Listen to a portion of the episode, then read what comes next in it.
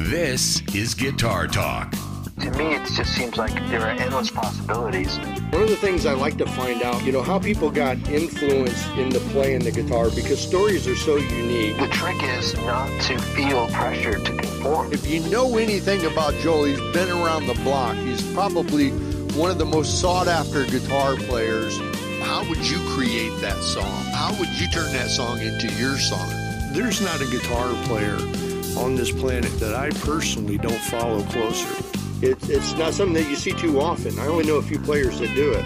Now, from the home of the blues, Chicago, Illinois, welcome to Guitar Talk with your host, Jimmy Warren. All right, everybody, Jimmy Warren here. Thank you so much for tuning in to Guitar Talk. It is an absolute pleasure to be with you again this Wednesday night. Man, I don't know about you, but this weather, man, I can't get, you know, one day it's hot, next day it's snowing and in the 30s. It's been really, really crazy around here. You know, hopefully it'll settle down. A couple of quick things. Make sure you go to guitartalkofficial.com and register for our newsletter so that you can get all the latest information on what's going on for the entire month on Guitar Talk. Because believe me, there is so much out. I don't know if you've seen it. We just recently put out a new demo of the Lila Drive Overdrive pedal. Really great pedal. Sounds amazing. Federico's doing that for us over in his studio in Maryland. He does a fantastic job. You definitely want to check it out. We also released a new episode of Hidden Gems, which is where we spotlight guitarists from all around the world.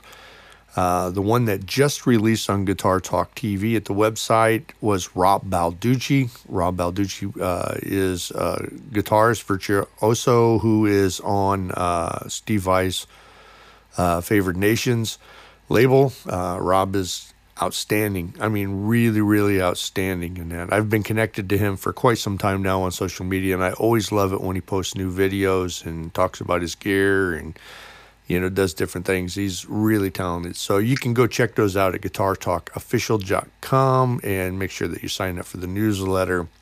Today, you know what? Today, my guest is Guy King. Guy King, you probably know him. He's from Israel. He lives in Chicago now. He has built a reputation as a blues/jazz artist on Delmark Records. An amazing player, really gifted, talented guy, man. And he went into the studio before the whole pandemic thing hit and recorded a new album. It features Joe Bonamassa. It's got Josh Smith as the co-producer, so there's some heavy hitters behind him. And the album is a little bit different than, well, I think it's a lot different than his previous work. You know, because this is more centered around the song than the genre. I mean, some songs almost sound like if you had your eyes shut and you were listening to the song, you might think that the song itself was a Steely Dan tune. I mean, it's that close to it. So it's a really great album. And this was a really good interview. Now, he's got a new album. Like I said, it's coming out May 28th. It's called Joy is Coming. I believe he's got a new single that's coming out on the 28th of April here. And that's the one that features Joe Bonamassa. You're gonna really dig that one. It's very, very good. It's just a great album, man. Another thing that excites me about this project is my new company called Big Boost Publicity. We do publicity for artists and bands and record labels and things of that nature, and we're going to be helping out on this one, and I'm really excited about it because this album has so much potential, but Guy is so talented. So I think that this album is just really going to elevate his career. It's going to be really, really cool. So I'm not going to say too much more. We're going to jump right in, and I think you're really going to dig this. This is Chicago's very own Guy King. Well, thanks for having me, first of all. Oh, no, it's my pleasure. Been wanting to do it for a while. You've been doing a lot of those, huh? I've been doing I've been doing between 1 and 4 a week since July of last year. Wow. That's when I started. So yeah, some weeks I'm doing 4 a week. Now the show's airing on Mountain City Rock Radio in Montreal. That starts this Saturday. So now it's not just on all the streaming places, but now I'm doing a show specifically for that, incorporating this. So that's cool. Yeah. How did you start doing it? What was the... Well, you know what are you interviewing me here? It's 2000. I'm interested in how you got into it. Well, you know, I was in radio before. I had a radio show prior because I used to tour, and I toured for around, I don't know, 17 years. Okay. And then I stopped and I got out of music, and then I ended up doing a radio show for 3 years. And then in 2019, I decided I was going to do another album. And so I got Walter Trout's guys, you know, I got Johnny Gerpark and Michael Lazier to play on it. And I did an album, and I was going to release it in March and do like, you know, everybody does, go on the road, do your thing the best you can. And, you know, everything happened with COVID. And I was like, dang, I really wanted to, you know, take a step back into music. And somebody said, hey, why don't you go do your DJ thing for a while? You know, maybe that'll, you know, get you back into it, you know, a little bit, you know? And so I said, yeah, what the heck? So I started the podcast. I came up with the idea January last year, launched in June. It's crazy. It's crazy. My first guest was Mark Goldenberg, who plays guitar for Jackson Brown and Bonnie Raitt, and, you know, a lot of people like that. Yeah. I didn't know who was going to listen. You know, I didn't know if anybody was going to listen, you know, who was going to get on the show. And now here we are, you know, it's like got everybody that's anybody. And we got around 300,000, you know, listeners a week. Oh, my goodness. Oh, look what I brought to sit next to you. It's beautiful. But we can't see it. I can't figure out a spot to see it. Well, I don't know. Put it on your lap or something, maybe. I don't know. It's all good. Is it messy or it's okay? No, you're fine, man. You're fine. People understand, you know. Since it all started, I put together this, and I don't know if you saw the video I posted a couple of days ago. Yeah. Of the reel-to-reel that I'm recording to, because I'll tell you about the record. We'll do it on air, but I wanted more simplicity, and I wanted tape. I wanted it to sound like it's been sounding in my head. So yeah, I started kind of collecting old equipment, older microphones, vintage microphones, and reel-to-reel recorder, and a 2-track to master it too. And I said, you know what? It could be cool. And I started messing with that. So I'm like, I'm going back to analog, to just taking the guitar, capturing it the way it is on tape, you know, with a couple of good mics. And it kind of gave me life, because all the shows were canceled, all the tours and overseas, especially the overseas stuff, was all done, you know? Yeah. Yeah. So yeah, I think that's really cool. I remember my first album was recorded on 2-inch tape. Yeah. I recorded it on 2-inch tape too. My first one. Yeah. So, yeah, times have really changed. So you're about to have an addition to your family, aren't you? Yes. Yes. Yeah. God willing, we are awaiting the arrival of another baby, our second, this spring. So we'll see. Wow. See, that's a good thing, you know? It's a beautiful thing. That's a great thing, yeah. Congratulations. Thank you. We have one daughter. She's going to be 4. Yeah. And we're looking for, we're excited for the addition, you know? Yeah. But you know what? About the time the addition comes, right after that, Dad will get to spend a little bit of time with her, and then things will probably be open and you'll be back on the road. We don't know. We'll see how things happen. Fingers crossed. People will be safe and wise, and the pandemic, and at least we'll have a way to deal with it better. We hope, but seems to take a little longer than everybody expected. But, you know, it is what it is. So we're hoping for... Yeah, all you can do is make the best out of what you got. That's for sure. So I'll tell you about this. We've been spending a lot of time as a family, you know. Yeah, that's good. My wife, my daughter, and me all together in the nucleus. And it's a beautiful thing. So, you know, trying to make the best out of a situation that's not pleasant to to anyone with the disease, with the pandemic, you know? Yeah. Yeah. And it's got to, you know, I think it would have to be a little bit harder to deal with it living in a big city. You're in Chicago, aren't you? Yes. Just north of the city. So we have, but we have a little more quiet, in Evanston. So it's not really, I used to be in the city and I imagine like we moved out here before we had our daughter. Oh, okay. It's a little more quiet. It's still more walking. Yeah. You go out for a walk and there's nobody there. So you can enjoy the fresh air and now not seeing people, which is a good thing because of the, you know, the virus. So I mean, in the big city, I'm thinking about if we were still in the city, it would have been more, everything would have been more difficult, more challenging. Yeah. Yeah, I think so. I think so.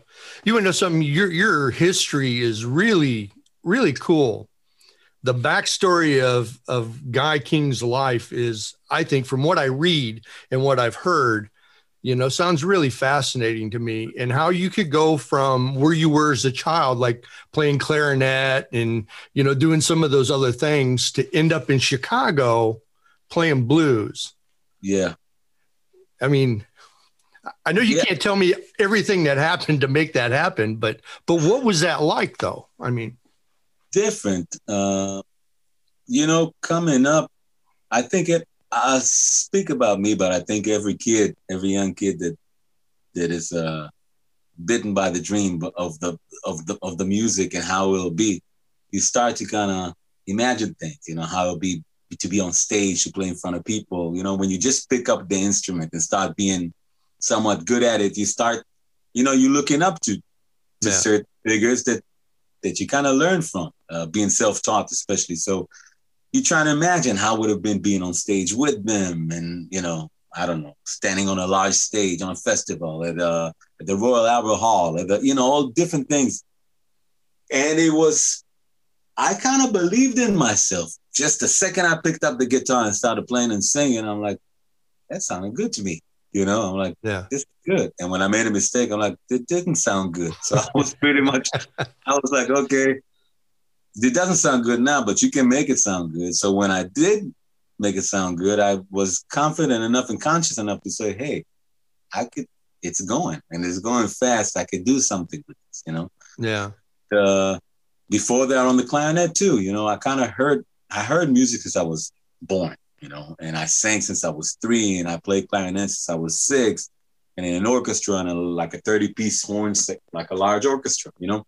So I was listening to a lot of things at home. My parents, while they did not play, they had music playing around the house a lot. So it was in all the time, you know, he's soaking it in. And then if you are making the 1 and 1 is 2 connection, it will go out in some kind of way too. So when it started going out more in my early teens, I figured there were guitars around the house. One of my older brothers played. So there was an nylon string, an acoustic, and a really beat up old electric.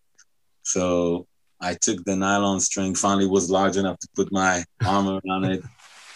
My friend taught me 3 chords. I could sing with it. And I'm like, hey, that's cool. I could finally sing with it, not the clarinet, which I'm just playing the chart of the tune. So it started happening, you know, and I kind of formed a band or joined a band when I was 14 already or 13. And things happened quickly. I think within 6 months, I was able to play the Eric Clapton solos that I liked so much from my brother's record. And like 3 months time, 6 months, my brother comes on like, who is this playing? And my mom, my brother, he goes like, but he doesn't even play the guitar. I said, well, he picked it up. So things happened kind of quickly, which I was very happy about, and everything else kind of got blocked out, you know, like, I'm like, wow, this is great. You know, I'm thinking about it. I'm feeling it. I'm listening to records, you know, and one thing after the other, you know, I put the clarinet aside and started playing and came to the States when I was 16, already on tour with the traveling band from Israel, mostly as a singer though. I only played the because there was like a backdrop. There was like we'd sing live, but the music was a playback, you know, like a band. So the acoustic shows, I would take the guitar and it was like 5 male singers, 5 female singers, all teenagers. So it was a tour, like a 3-4 months tour, 100 shows. It was shows every day, sometimes 2-3 times a day, like a lot of shows. Wow. So it was, you know, more, 120 shows. I don't know. I don't remember. And I'm like, I got a chance to come to Memphis, to go to listen to gospel at certain churches, which I like the music. I came to Chicago and performed here. They took me into B.B. King's club in Memphis at 16 because they explained to him how much is important to me. So I got a taste, you know, and the bug got stronger in me. And I'm like, well, this is what I dreamt about. I only saw it in movies, you know.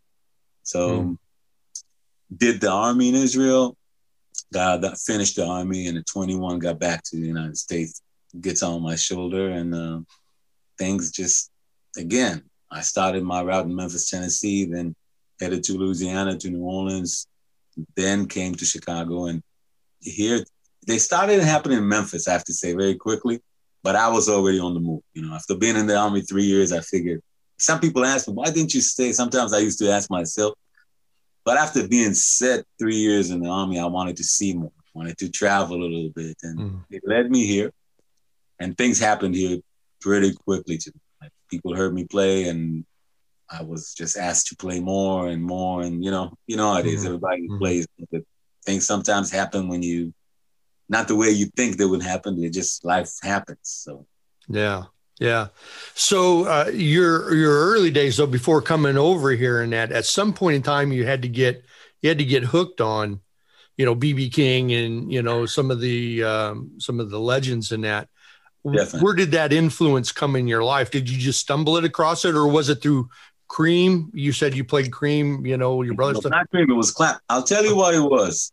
It's funny. You see the turntable behind me. And the first record I got when I got this turntable for the studio, for the house, so I can show my daughter what records is playing and all that, I ordered 2. I found an old copy of Michael Jackson Thriller and of David Bowie's Let's Dance. I said, what? Oh. So people don't realize some of these things. I didn't know about Stevie Ray Vaughan. Yeah. My sister had these. We had those on 33 at the house. So I looked at the cover a million times and put it on and probably scratched accidentally the record a million times. I could also tell you that my older brother, one of them, gave me a Marvin Gaye album, a CD it was, and an Eric Clapton story, which was the best of, like chronological from the beginning later on. And it was a huge, like I would say, again, people don't realize, so I'm glad we're making this guitar talk. Clapton was the reason I play guitar. Really? It was not the reason I play music, because it started way before I knew about a lot of these people. There was an era of music in Israel a little bit before my time. There was really musical, really melodical, great harmonies. I think it was worldwide in the 60s and 70s. It was great music being made. And there too, and it put a lot of notes in my head. Some Brazilian music influence, like Bossa Nova and Light Samba, the music from England, from the Beatles, from Clapton. From here, my brother loved, my father really liked Louis Armstrong. So I remember watching movies and seeing that song, and I played clarinet. So the orchestra would bring some of these arrangements, even though some of them were classical. It was not like a jazz band. Some of it was really classical music. Some was jazz. Ray Charles would come on the radio sometimes in Israel. And my parents had the radio on, which I was like, why are we listening to this in the afternoon? But then I Can't Stop Loving You would come on, or Georgia My Mind, or something with a little. And I remember always like, hey, what is this? So this is how the music came before I even played guitar. But through that Clapton, so I wanted to strum and play along and sing because I sing. But when that Clapton CD came with my brother, I'm like, wait a minute, what is this? You know, hear a song like Cocaine. Shouldn't say it, I'm a little kid, but I didn't know the lyrics too much. I just, you know. What do you know? I love that. But on that same one was Crossroads, was Sunshine of Your Love, then White Room. But there was also a Rambling on My Mind. And I see Robert Johnson. And I'm like, who is Robert Johnson? And further on up the road, and I'm like, I like this music. There's a lot of guitars more dominant and things. you know. So I was really into Eric Clapton, which started me. And through him, I still love his musicality, you know. But through him, like, he gave credit, I felt. So he talked how much Robert Johnson was great, you know. Mm-hmm. And he said how much B.B. King is the best he ever, you know. He talked about how you see that he tried to copy Albert King on a solo on Cream. And I'm like, so I started hearing these names through him, you know. Yeah. And there was a teacher of guitar in the area. I got into Stevie Ray Vaughan from a mention of a friend, too. But you can't really hear it too much. You probably hear the Clapton more in my playing, but I was really into the two. And then, like, I remember him in an interview saying, and I got the, you know, got a little guitar magazine and said, he talked about Albert King. I'm like, Albert King? I go to a record store in Israel, you can't find it. There's no Albert King on the show. There may have been one B.B. King CD, you know? Mm. So I ordered one, and I'm like, I had to go. I remember I went to the city, like an hour and a half drive in a bus, in two buses, ordered one. This is not here. So when can I get it? In a month. We'll call you. I go back to the country town where I'm from, off the field. It was like this, you know. It's not like I'm 100 years old. I'm young, but things were different. There was no internet. You had to go to the store. And I'm in the country. There were 60 families in the little city. So you have to get to the city. And I heard of B.B. King. A friend gave me to my, I think, 14th birthday at B.B. King. Best of the Electric Sides. I remember. I still have it. I was, wow, what is this voice? It was clear. It wasn't belting like you have an impression on blues that's strong. It was clear and strong. The guitar was so clean. It wasn't what you think, you know? Mm-hmm. And then Albert King, when I heard that, I put everything aside. Like, because I was into Stevie Ray Vaughan, which I still think is a wonderful. Was a wonderful guitarist. You can't deny it. But when I heard Albert King, I'm like, what is it? Like one note, one blend, and everything stopped. I felt like time stopped. The guitar sounded different to me than the guitar I heard before. You know, It was not predictable, and it being self-taught on the guitar mostly, I did not understand what's going on, you know, how it can sound like this. And then I really soaked myself and immersed in that. Through B.B. King, I heard of T-Bone Walker. I was able to get a T-Bone Walker compilation. Somebody brought me an Albert Collins and a Freddie King CD for my birthday. And those you can still hear in my playing the most probably. Albert King, B.B. King, Ray Charles, my vocal, Albert Collins and T-Bone Walker. I got into Gatemouth Brown. I stopped, and then Robert Johnson became big. I took a segment and kind of took the acoustic guitar, which I started playing. I started playing nylon string, then acoustic guitar, and then I was able to get an electric guitar. That's what was a bit available to me. Yeah. So this is kind of my story. On that same time, though, Jimmy, the music I was listening to was not all guitar-based before that.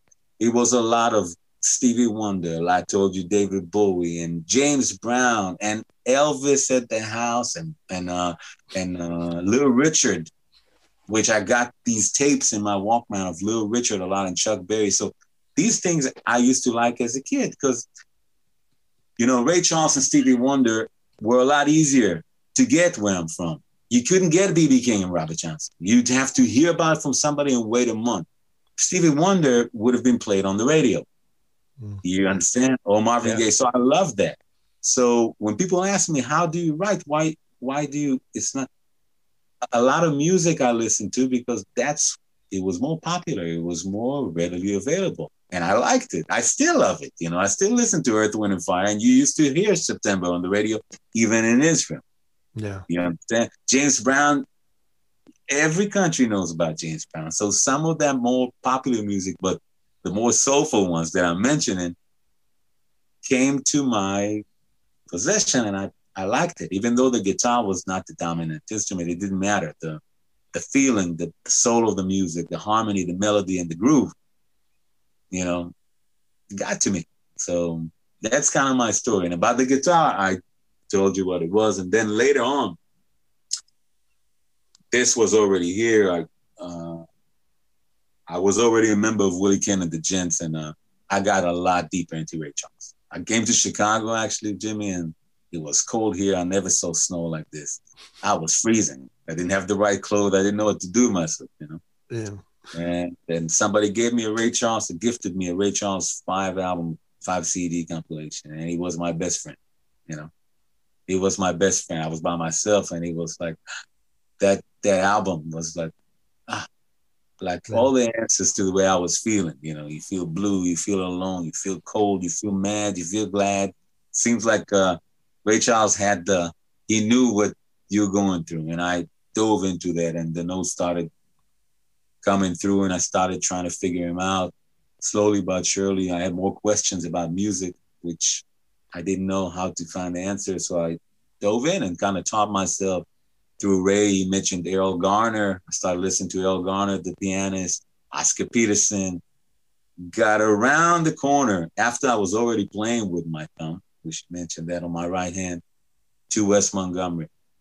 And I'm like, okay, I guess I'm onto something, because he's doing it and it sounds great. And I kind of started listening a lot more to Montgomery and to other people, Lee Morgan and Art Blakey and some of the names, and Jimmy McGriff, the organist, and got more vocabulary under my belt, because I like certain things, you know, and I'm like, I wanted to be able to play it. I didn't like the fact that I'm really good at one thing and I'm playing with Willie Kent and the gents and getting notoriety and people talk about me or say that I'm good, but I'm listening to something, and I told you since I was little, I'm like, I'm doing this great.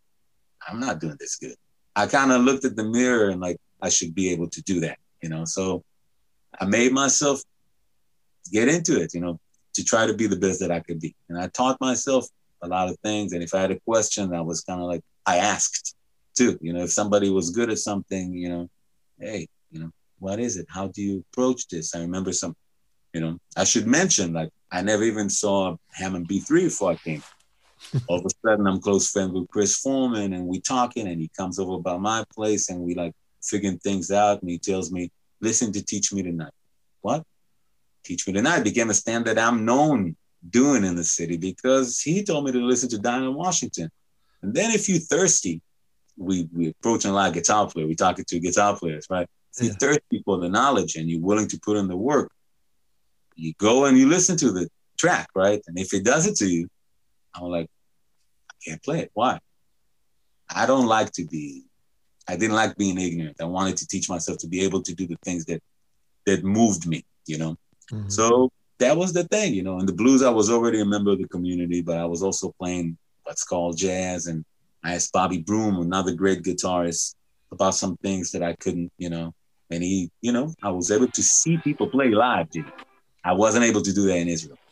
But here, seeing Bobby, seeing Andy Brown and other close friends, and now they're all colleagues. But then I was like the kid that comes and like asks questions, because I never saw people like playing.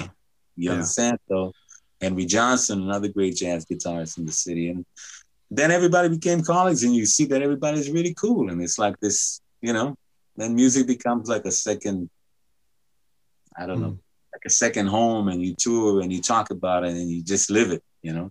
Yeah. When you came to Chicago, did you have an experience where maybe you went to, you know, a jazz club or one of the blues clubs or something, and somebody just kind of, was there somebody in the city that just kind of took you under their wing? You know what I mean? Was there that person for you? Yeah, I had a few. I was fortunate. And there was some incidents, good ones, that made me, you know, coming to a place with a guitar and a suitcase, like in a movie with nobody. It's not an easy task, because you miss your folks, you miss your food, you miss the people around you that you know. You spend a lot of time by yourself wondering what you're even doing here, you know? I know I did, and I don't think I'm the only one, you know? So I remember in Memphis, it got kind of lonely. I had good people that helped me. I took me in and gave me a place to stay, for example. Not music related now, good people related. So I had a family like this in Memphis, and I had a family like this here that we still like family. So, but musically, I'm like starting from scratch, you know? So I remember the night when I was scheduled to leave from Memphis to New Orleans, I already had the Greyhound ticket, because that's how I went from Memphis. I was invited to sit in a place called Wild Bill's. I think it was North Memphis. And a musician colleague took me to the club, and I played. And I played with everything I had. And I took my guitar finally out the case after, and I was hired on the spot, like lead the band on Saturday night. Then the bass player, I guess, was, the bass player used to play with Albert King. So this one compliment and being hired, even though I couldn't do the gig because I had a ticket in my hand to leave, just this good thing, then like people like what you did, gives you like a certain tap on the shoulder, like you're doing something right. Don't stop there. Even though you may know it, but we all need sometimes a tap on the shoulder, right? Mm-hmm. So these type of things, one happened in Memphis, one happened in New Orleans. Here it happened quickly. Some people won't know, Lil Mac Simmons was a harmonica player here in the city. He heard me play one time. He was with Aaron Burton at Rose's Lounge. So I came up here on the train from New Orleans. I think it was 20 hours from New Orleans, an Amtrak to Chicago. And somebody told me on the train, go to these spots. It was Buddy Guy's Legends. It was Blues on Halsted. It was Rose's Lounge. He told me like four or five spots that they had a jam session. So I went. I took my guitar and went. So Lil Mac Simmons and Aaron Burton, both of them died. Aaron Burton was a bass player, singer, member of Albert Collins' Icebreakers for the Ice Picking record.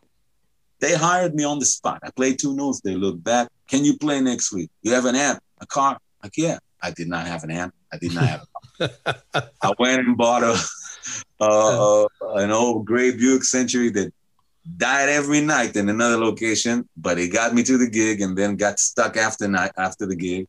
Bought a Fender amp and did the gig. You know, sometimes you have to kind of push through. So they gave me a push, a bigger push got to me with when Willie Kent. I heard him one night at a club. Somebody took me.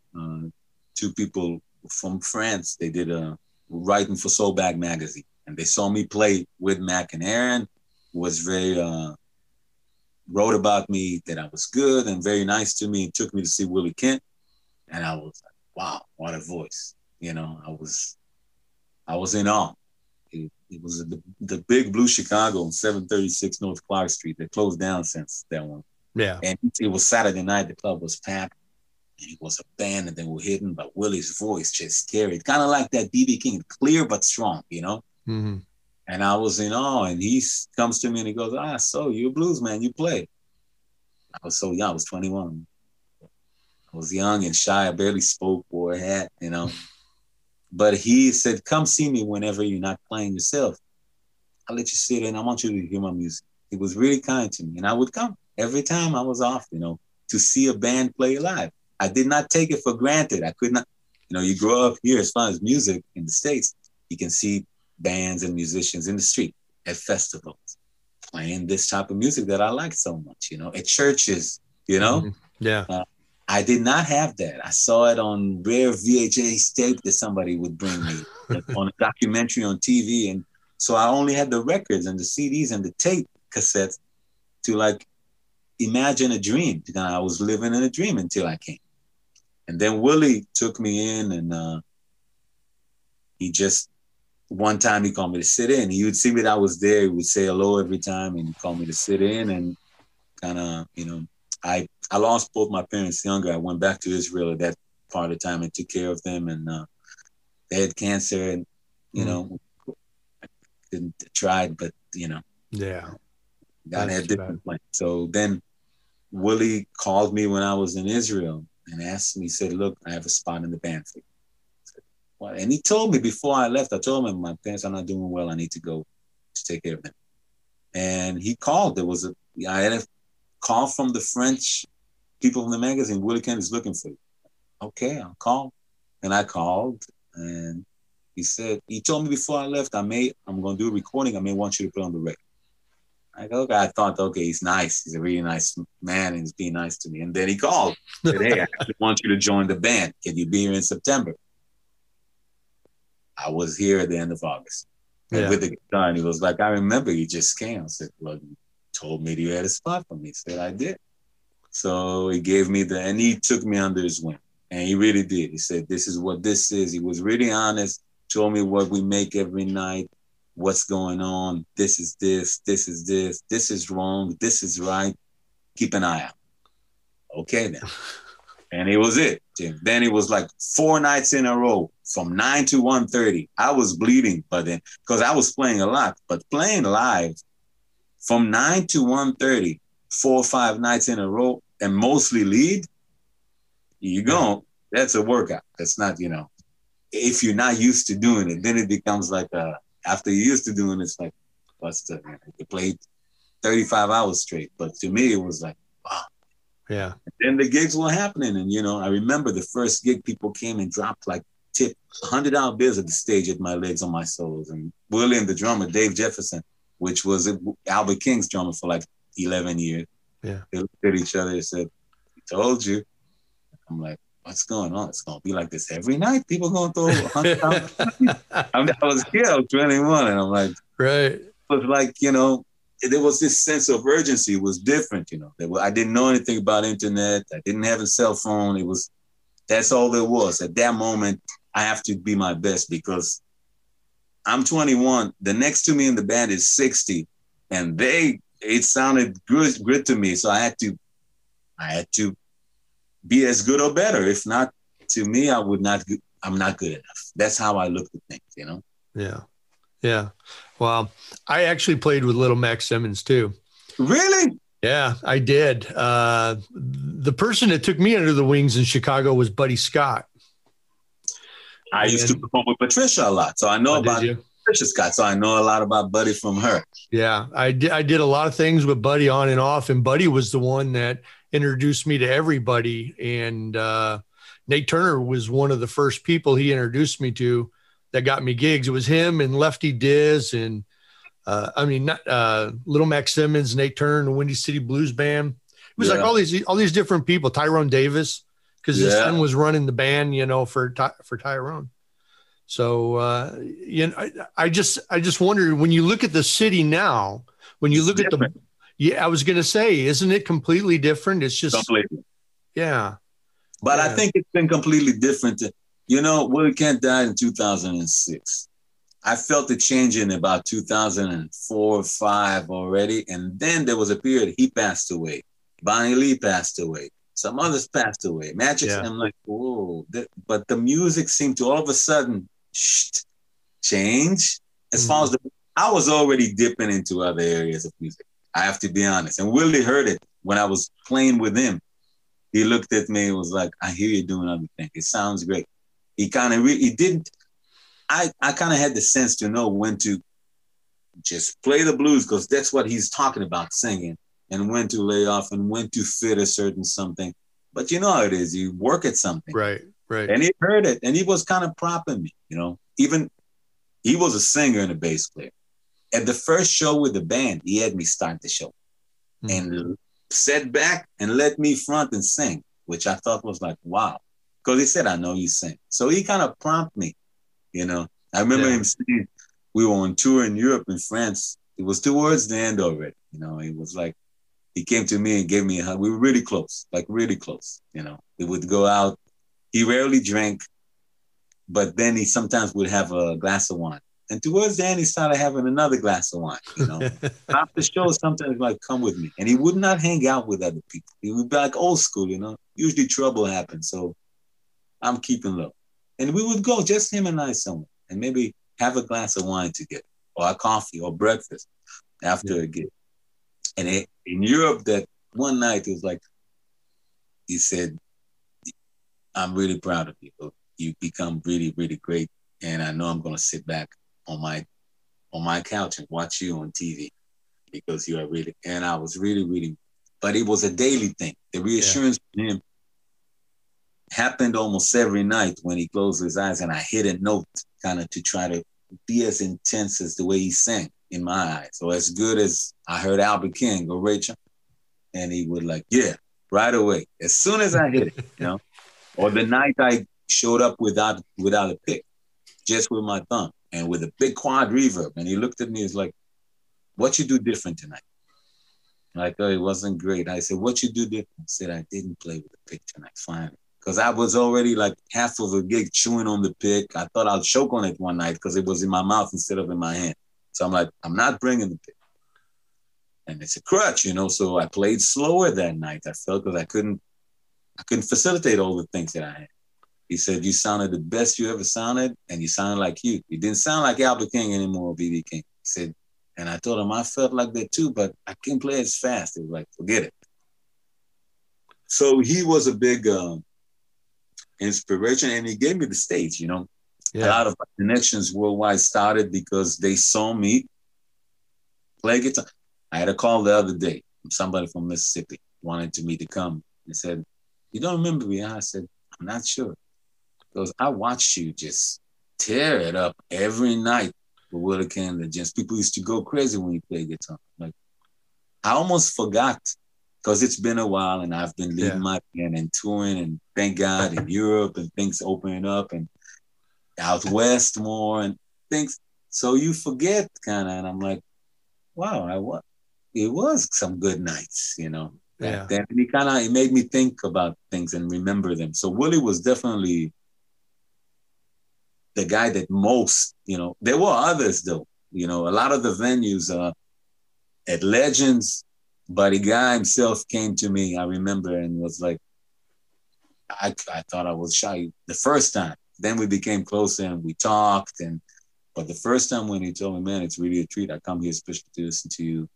You're a great guitarist. I'm honored to have it. So I like sat quietly for like half an hour. I was young, you know, and back then you would know that there were not a lot of young. There were a lot of older guys, veterans, mostly from the South. There were not a lot of young guys coming up at that time. So it was like a, you know, remember Chico Banks used to come to Blue. There was a flock of guitarists on Monday that would come and sit at Blue, and I played, and they were all, at the first, people try bands still to cut hits, but when they see that, I remember, and you're like, man, you for real. And then you become so close, you know? You become close, like calls and sit. Remember Chico used to hang out. I remember Magic Slim coming on Mondays at the Blues on Halstead. The guys that would play at the Mines would come, you know. Later, they would tell me, you are the young slinger. They were like, where is you from? And they would be like, you from Israel? What? Willie Kent say you from Israel? There were all kind of funny incidents at the beginning, which I didn't know about, Jimmy, because I was like this really shy kid that just wanted to play and sing. I just wanted the music. Nothing else mattered to me, you know. Yeah. Years later, when I started, you know, talking to people and people knew me more and I was less shy to speak about it, then they would tell me stories about, you know, about how they saw it then. But the scene was, it was different. You're right. It was very different. The music has changed. The way of doing business have changed. I feel about even being booked at a club or what's necessary for it. I feel like you were able to make a lot more win through social media than really what you're all about. And then there would be no way. First of all, there was no social media.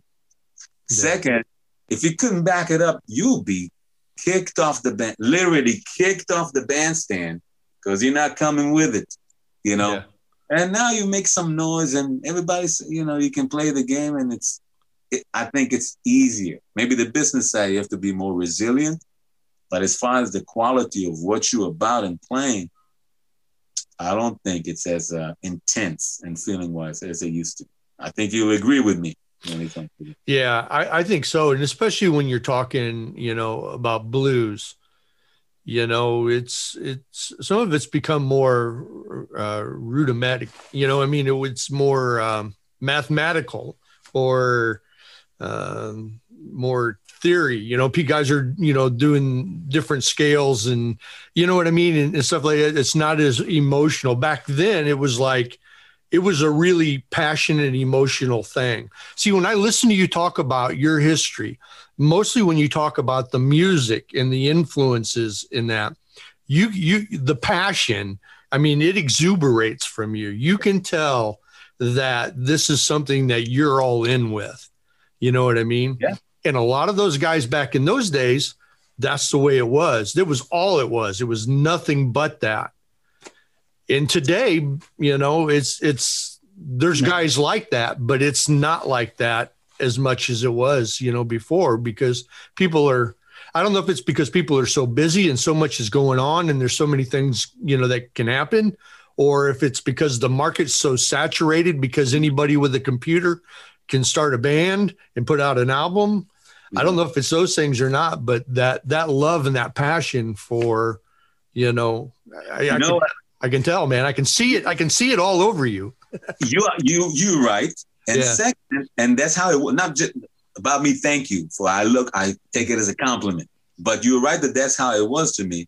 And after talking to that gentleman from Mississippi who called me the other week, even my wife, I told her the story. And she was like, so what happened? How come people got so jaded out by music? There was more joy about the music. Mm-hmm. Now it's about being cool. And I have another saying. I think it was in to feel. There was less distraction. So he was in, it was cool. You could stop and feel. Mm-hmm. And I feel like almost people are afraid of the feeling. Like, oh man, but okay, but, and to me, that's all it is. If mm-hmm. there's no feeling, I don't want to waste 2 minutes. Like I get upset almost. You understand? I would look at something and like I'm an old blues man or a jazz man. Like, what? Why are you even wasting my time with it? That's how I think about it. Now, you would say, I'm being the devil's advocate, but guy, you play more sophisticated. You run jazz and you play standards. I'm like, it's the same thing for me. That's the point. Yeah. Look, I was born at the end of 1977. Okay, on October 3rd, 1977. I am not 60 or 70 or 80 from Hazelhurst, Mississippi. Okay? I'm not. I already heard a lot of things as a child. I'll be a liar, I feel. And this is where I started to sound like myself. I think that even Willie heard it. I'll be a liar of sort if I didn't play all of what I feel and try to give that to you, because I want to give you my best. So, with time, you become good at your craft, right? Or your instrument, And then it's all a matter of trying to feel like you're giving it really what you have to give. So at some point, people used to come, man, you sound just like Albert King. If you would have told me that when I was 16, when I first heard Albert King, I would have signed the paper. I would have signed it across. When I heard about Robert Johnson, if you would have told me, somebody come to you and say, man, you sound like, I would have signed on that crossroad for that. I would have signed on the West Montgomery one and on the Jim McGree. I would have signed for all those. I would have signed on the Ray Charles one twice. But after you start getting the point, I was almost upset at myself after a good night of playing that people, wow, you sound great. And to me, I'm like, man, I sounded like Albert King. Albert King is not me. I'm not. Yeah. There were other voices in my head, in my heart that wanted to come out, other notes, other feelings. And to the point where I started to accommodate it, I set more and tried to get that vocabulary that it was spinning here to be able to come out freely. When it started happening, now I know that it will never happen exactly the way I want to, because today I'm a little bit different than yesterday. So I have to chase yesterday, which makes it so exciting to see. And that's why you can always get better. You can never be the best, because tomorrow you can be better at what you are today. Right. That's how, because you can do more, not more things just technically, more things to sound the way you imagine the sound to be in your head, in your heart. So I started chasing this and started trying to be myself more and more, Yeah. Yeah. A lot of players have a moment in their lifespan of playing that happens and it alters, them completely. And as a matter of fact, it pushes them onto that track that for the artists or the guitarists that, they become. For instance, you talked a little bit ago about the moment, that you were playing with your pick and then all of a sudden, now you're not with a pick. I mean, I know as a player myself, the dynamics between a pick and playing with your fingers can be night and day difference. But when somebody really grasps a hold of when a time like that happens and a person really grabs a hold of it, it can really alter, them as a player. I mean, for a lifetime. I mean, it. Yeah, I'm telling you that it did. And Willie heard it that night. And I will be honest with you, and I'll share this, and I'll say that losing my parents so closely and so relatively young was a big thing for me.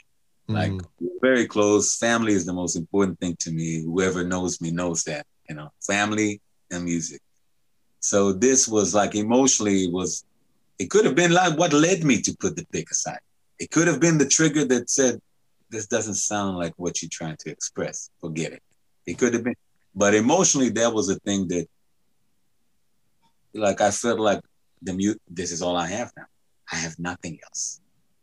Mm-hmm. I have to play, you know. There's nothing else, you know. So it was either going bad or staying good and trying to give it all that I could, you know. And as far as the playing, from a technical aspect, yes, playing fingers, especially just the thumb, the amp needs to be different. I almost need something twice the volume and gain as some other player, because the pick, people don't realize it, have tons of volume to it. So while this, I may have a wider range or a subtler, more subtle touch, I have to I can't smack it. You know, it doesn't sound good to me. So I had to get a bigger amp, for example. That's why I started. People used to go crazy. I come to Blues on Halsted with Fender quad reverb, you know, and then to Andy's Jazz Club with two quad reverbs on both sides of the drums. And we're like, what, you got a rock arena? I'm like, no, but I have a horn section and I play with my thumb. So to hear the subtleties, it needs to come out a certain, you know. Yeah. And then with time, you know, Jimmy, things started. I got into jazz. I led an organ trio in the city for a long time, playing at the jazz spots while still performing the blues, because it needs to be important. To me, it's about music, you know. Mm. You know me, you'll see me sitting and playing bossa nova and singing in Portuguese. It's the music that moves my heart that I want to play, you know. James Brown had soul and played soul. Ray Charles played every style of music. I don't see music in, oh, the blues. I'm in the blues. Mm-hmm. I'm a blues man. No. I'm not. I'm Guy King. Yeah. And I like to play and sing the best music that I can give you and myself. And this is pretty much it. And I'll share with you. I'm going to announce it soon, but we should talk about it. That there's finally a recording that I'm about to share with the public very, very soon. That, not good. That I feel that it's all coming out finally. All those influences. From the Clapton when I was young, from the earlier stuff, I brought in a co-arranged for a string section on that recording. The horns are still in, but less. There's more even rock influences, and definitely a certain amount of pop and rhythm and blues. As far as people, the blues is always, to me, the blues is a feeling. You know, it's that little blue feeling in it. It doesn't need to be 12 bar or one chord for you to call somebody to label it as blues to me, you know? It just, that's me, you know? Funny thing is, most of the bluesmen that I respect, so they call themselves bluesmen, or they were labeled as bluesmen, would tell you the same thing. They told me that face to face. Most of them had died. They cared about good music, man. Mm-hmm. I talked to Willie and to other cats about, and to Buddy Guy about Ray, about O.V. Wright, about Bill Withers, about good music. It has nothing to do with the form of the music. It's the soul of the music. Mm-hmm.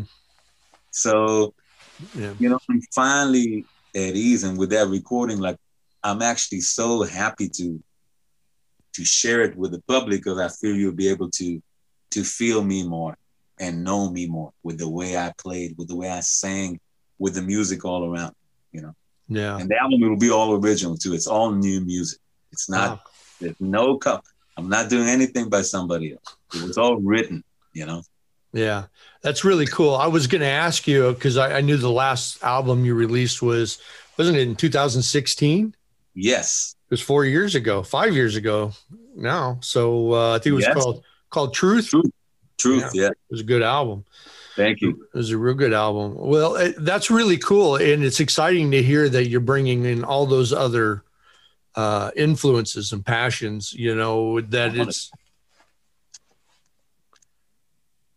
Oh, yeah. Okay. I just turned on the light. Is it too much light? Or no, okay? You're good. No, you're good. I was like, oh, what's going on? Then I just turned on the light. No, that's really cool. So do you know when it's going to release? Do you have an idea, a time frame? I remember when we wrote each other, I was like, I would love to say something about it, but it's like, okay. Still waiting on it. It's still, date is coming. I think it'll be sooner than what we think. I don't think the pre-sale is going to be as long as we envisioned, because we're starting to move it. Yeah. But I won't say, it could be any day, but I think in a matter of a couple of weeks, I should like pull the trigger and give the first teaser so people will see or hear a note of what it is, you know. I actually did share a couple, if you go on my Instagram, I shared a couple of clips from right after we mixed it, which was cool because we recorded it here mostly, but I flew to Los Angeles to mix it there. And it was right when it shut down. Like we were going to master it the next day. And I'm like, will we do it? And my wife is calling me like, you should come back. You should come. They closing it. It was March. Like, what you mean? I'm here. I can't just come back. We're here to mix the record, you know? And I'm sitting with Josh Smith at his studio in LA with Josh and Alan Hertz mixing, and everything is cool. And we're in the moment and it's happening and it's sounding like a wonderful. And like, okay. And I'm like, we get a call. I'm like, we probably shouldn't do the mastering from the mastering place because of everything. I'm like, I'm telling Josh, I'm flying tonight. We just finished the mix, the master. I'm like, the mix, I'm like, if we're not going to master more, it's getting crazy. They're about to close. I don't know if I can come home. I have a wife and a child. I have to go. We got me a ticket that day, and I flew back that night to Chicago. And like the next 2 days, I think they closed airports and everything. And like, okay. But we have the album and it's mixed. Yeah. So it's done. And then we mastered it after. Then it's kind of, that's why it took longer. It's been months and months. And I'm like, but I want to share the music with the people. I can't just wait for the world will open up. You don't know what's going to be tomorrow. So I decided to, and people want music and people ask me about new music and they knew about the record. And I was really proud of the record in a form that I would like to share it with the people. From the very basic element is we made it. It's wonderful. I want to share it with the people. That's, you know, it's kind of my, I feel like it's semi-autobiographical, this record. So I decided, let's finish the mastering. Let's move forward. And a scoop to you, it'll also be my first vinyl because it will be on vinyl. So that'll be nice. First record on vinyl, which the way we tracked it and the way it was mixed and mastered, it should come out great on vinyl. And but I did share a couple of short clips of it. One with Joe Bonamassa was such a friend and so cool because we talked through Norman Harris at Norman's Rare Guitars, and we do a dialogue in one of the songs on the guitar. So I posted like a 20-second thing right when I came back. Okay, but geez, I thought I didn't know it was gonna be there, so I thought I'll be able to release it right away. I didn't know the world will stop, you know. Yeah. And another short clip that Miss Vanessa Bell Armstrong is singing on one of the tracks with me. So I gave a little bitty taste of that months ago, but very soon I'm gonna go out and you know. So did Josh? Is Josh engineering the whole CD and everything? Most of it was recorded here. The mixing, we were in Los Angeles. Yeah, so it's recorded here in Chicago at the Riverside Studio. Then we came to LA, and Alan Hertz and Josh, we were mixing it there. So Alan mixed it there. I got it. Josh's Flat 5 studio in Los Angeles. Right. Yeah. Then it was mastered at the bakery by Eric Boulanger. What's funny? I've never talked. I haven't announced these things yet. You're the first one. But this is it. It was recorded here in Chicago at Riverside. It was mixed in Los Angeles and mastered in Los Angeles. Yeah. Wow. Well, you got great people. And it was my band. It was that's good. Samuel Jewell on drums, Joshua Ramos on bass, Tom Vices on keyboards, be it Fender Rhodes, Hammond B3, or synths. And the horn section was my working horn section with Marcus Carroll, that's been with me on trumpet for 10 years or over, and Anthony Bruno on tenor saxophone. The Kaya String Quartet is featured on the, is not featured, a few arrangements are done by them.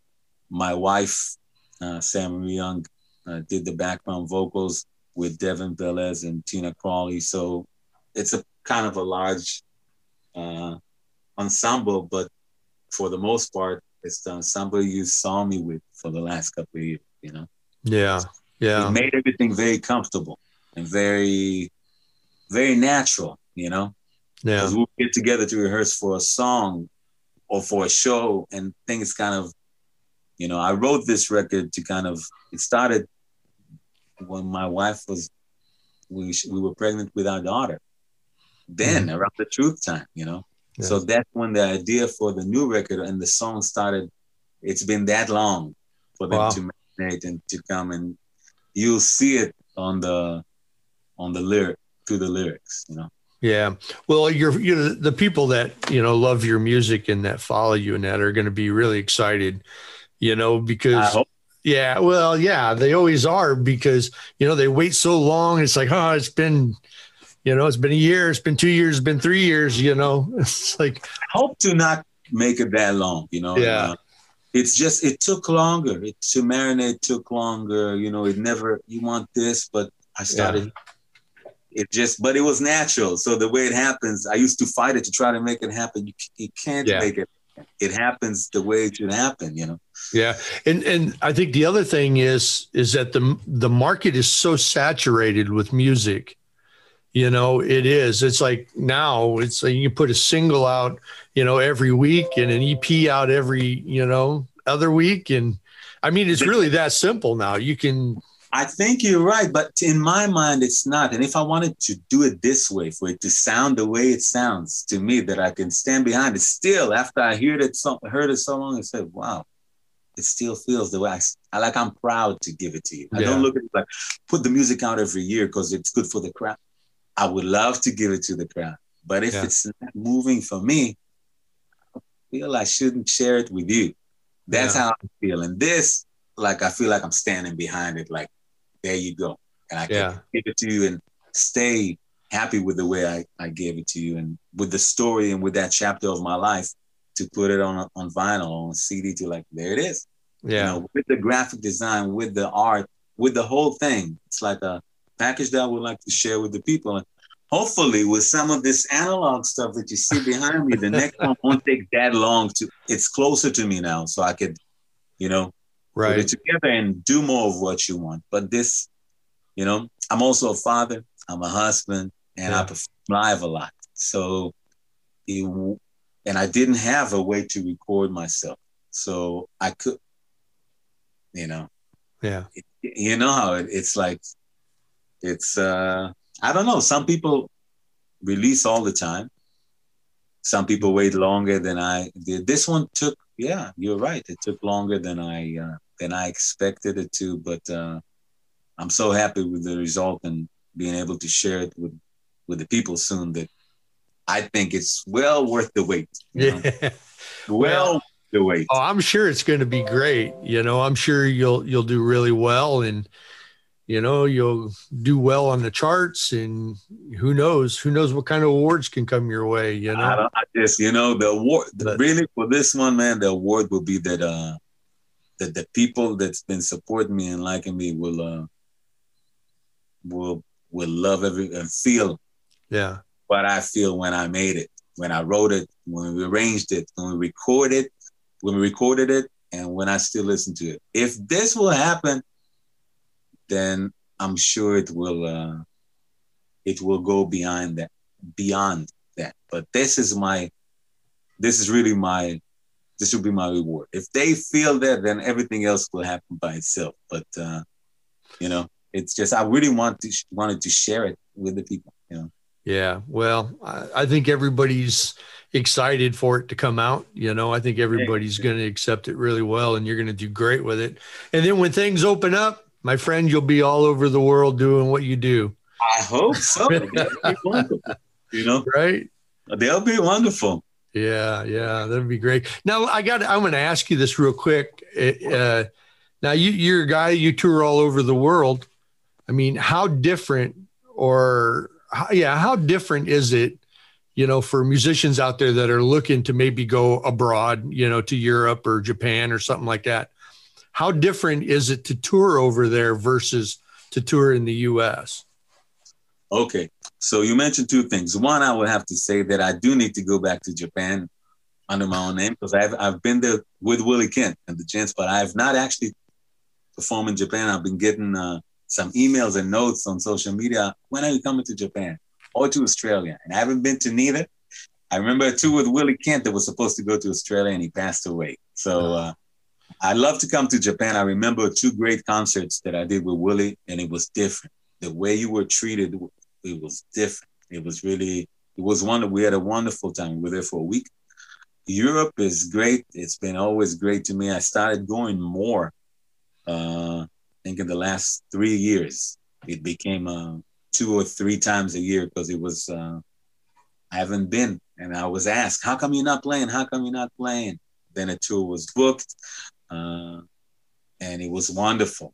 People talked about it and reviewers. So it became more and more, which I'm very glad about. It's different.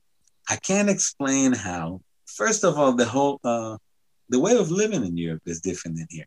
From the food till the way of looking at music, of respecting. I shouldn't say respecting. It's less taken for granted, I think. You understand what I'm saying? I know what you're saying. I don't mean it as criticism to the way it is here. It's like the way I thought about. I wasn't born here. So to me, to see somebody playing live, I'd be like this. For somebody that was born here, you go out your front door in Chicago to a neighborhood bar in the corner, and you're going to hear a drum. In New Orleans, you're going to hear one of the best drummers you've ever heard in every street corner. So, of course, it's taken for granted. It's not like, oh, the disrespect. No, it's not. It happens everywhere. At least it used to. Less now. So you... But there, it doesn't happen. Not this type of music. Not the blues bass, soul-drenched, rhythm and blues, jazz, swing. It's music that was born here, you know? Mm-hmm. It's born from the African-American culture. Let's be more specific about it. So it's born and bred here. It's very common here. It's less common there. So no any criticism to anyone anywhere. It's just... Sometimes you feel maybe a little more appreciated, you know. In Brazil, I did extensive tours in Brazil and played all over the country. I even lived there for a few months or a year of my life. Wonderful the way you are being. But a guy told me one thing. He said, you'll always be treated better, not in your own home. There's a biblical sentence about this too.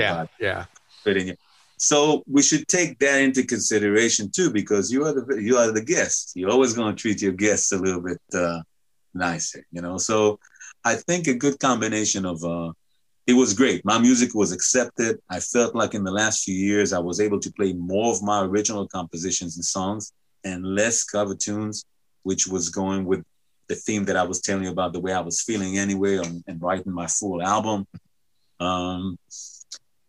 Just being accepted more for who I am, having to say that, it's work.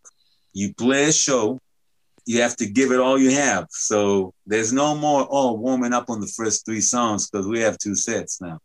That thing a few years ago, it went out the door and I'm coming to play a show. So you're playing a show. Like you see James Brown jumping on stage from the first second, he's hopping. There's no warming up time, right? Right. No, you on. There's no time to like, no. You know, you have, or doing a TV spot for a song.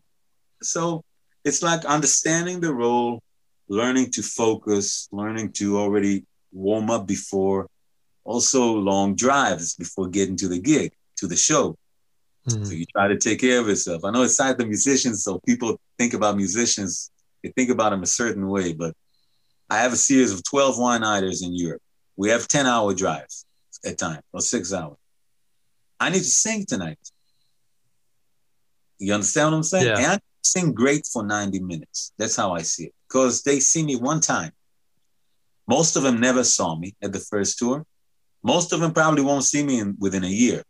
So they're going to see me for 90 minutes in their life. That's how I see it. So I try to protect myself. I try to drink a lot of fluids. I try to rest as much as I can. And play even when I'm on tour, spend as much time as I can. So when I hit the stage, I'm steaming. I'm coming in to give you what I have for the show. So that's the side of me that I learned by doing actually the tours overseas more because, again, it's a different role. You play more shows. And then I started doing it here too. More shows, less sets at a small venue, a club. So this is the difference. You know, I think you need to understand you're playing a show now. Mm-hmm. Not that you shouldn't respect the club. You should, because some of the shows are being at clubs, and some of the shows of the people who mentored us and you look up to were played at clubs. Some of those recordings were at small clubs, but you respect it. Respect what you do. Of course, it's harder to do for 4.5 hours than it is for 90 minutes. On the other hand, the focus, of trying to execute exactly what you're feeling the best way you can. You know what I'm saying? To really, so every note will matter, every lick will matter, every beat will matter. I think this is something that I learned, and I think it could be different overseas as far as execution because you have a shorter show frame. You have, again, 90 minutes. It's not 4 hours anymore, but it's less, okay, let's play a song now for 15 minutes to groove on just because there's none of that, So it's cool.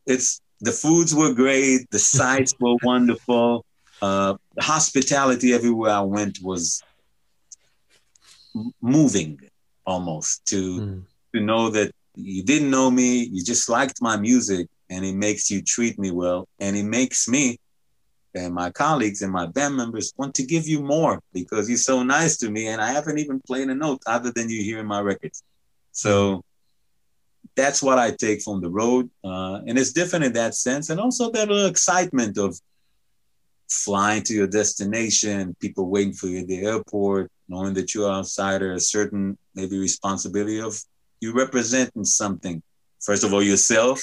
Second, you're kind of certain ambassador of good music, I like to call it, Yeah. It's a good way to put it. Boy, like I said earlier, you can, man, you can hear your passion for what you do so clearly, man, in everything that you say. It's really refreshing. Thank you. It really is refreshing in that. I love to talk to people that are extremely passionate about their music and their playing and that.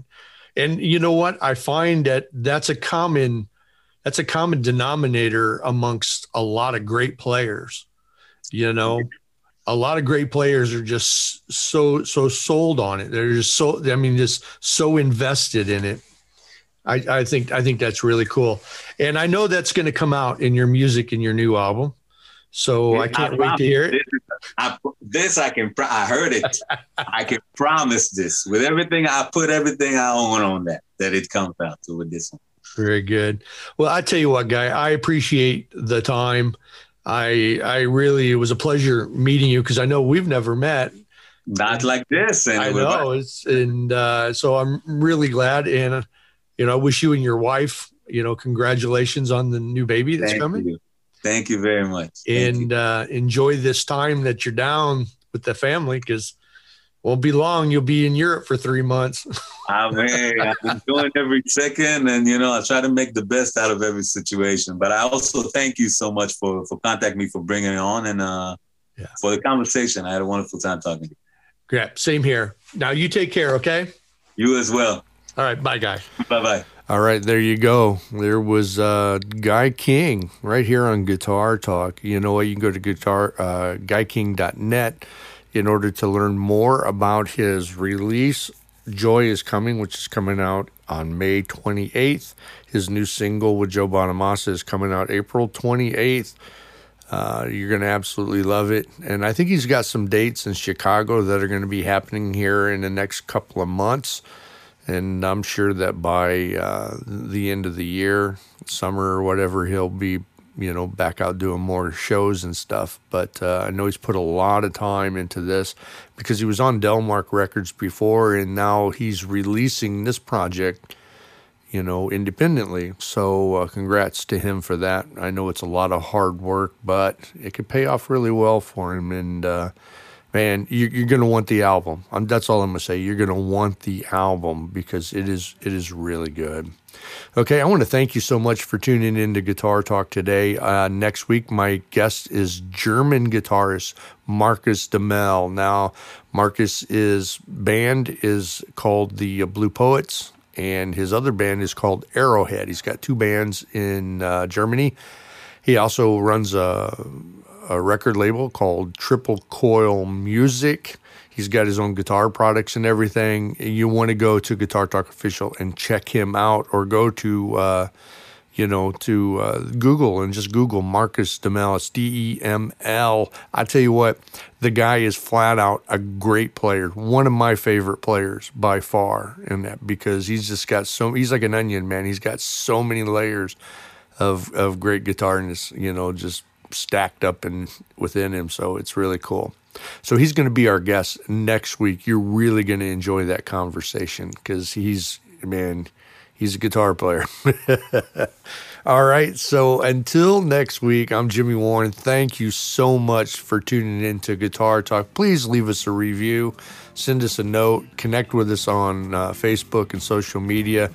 We'd love to know what you think about the show. Okay. Thank you so much. And we will see you next week with Markus Demel.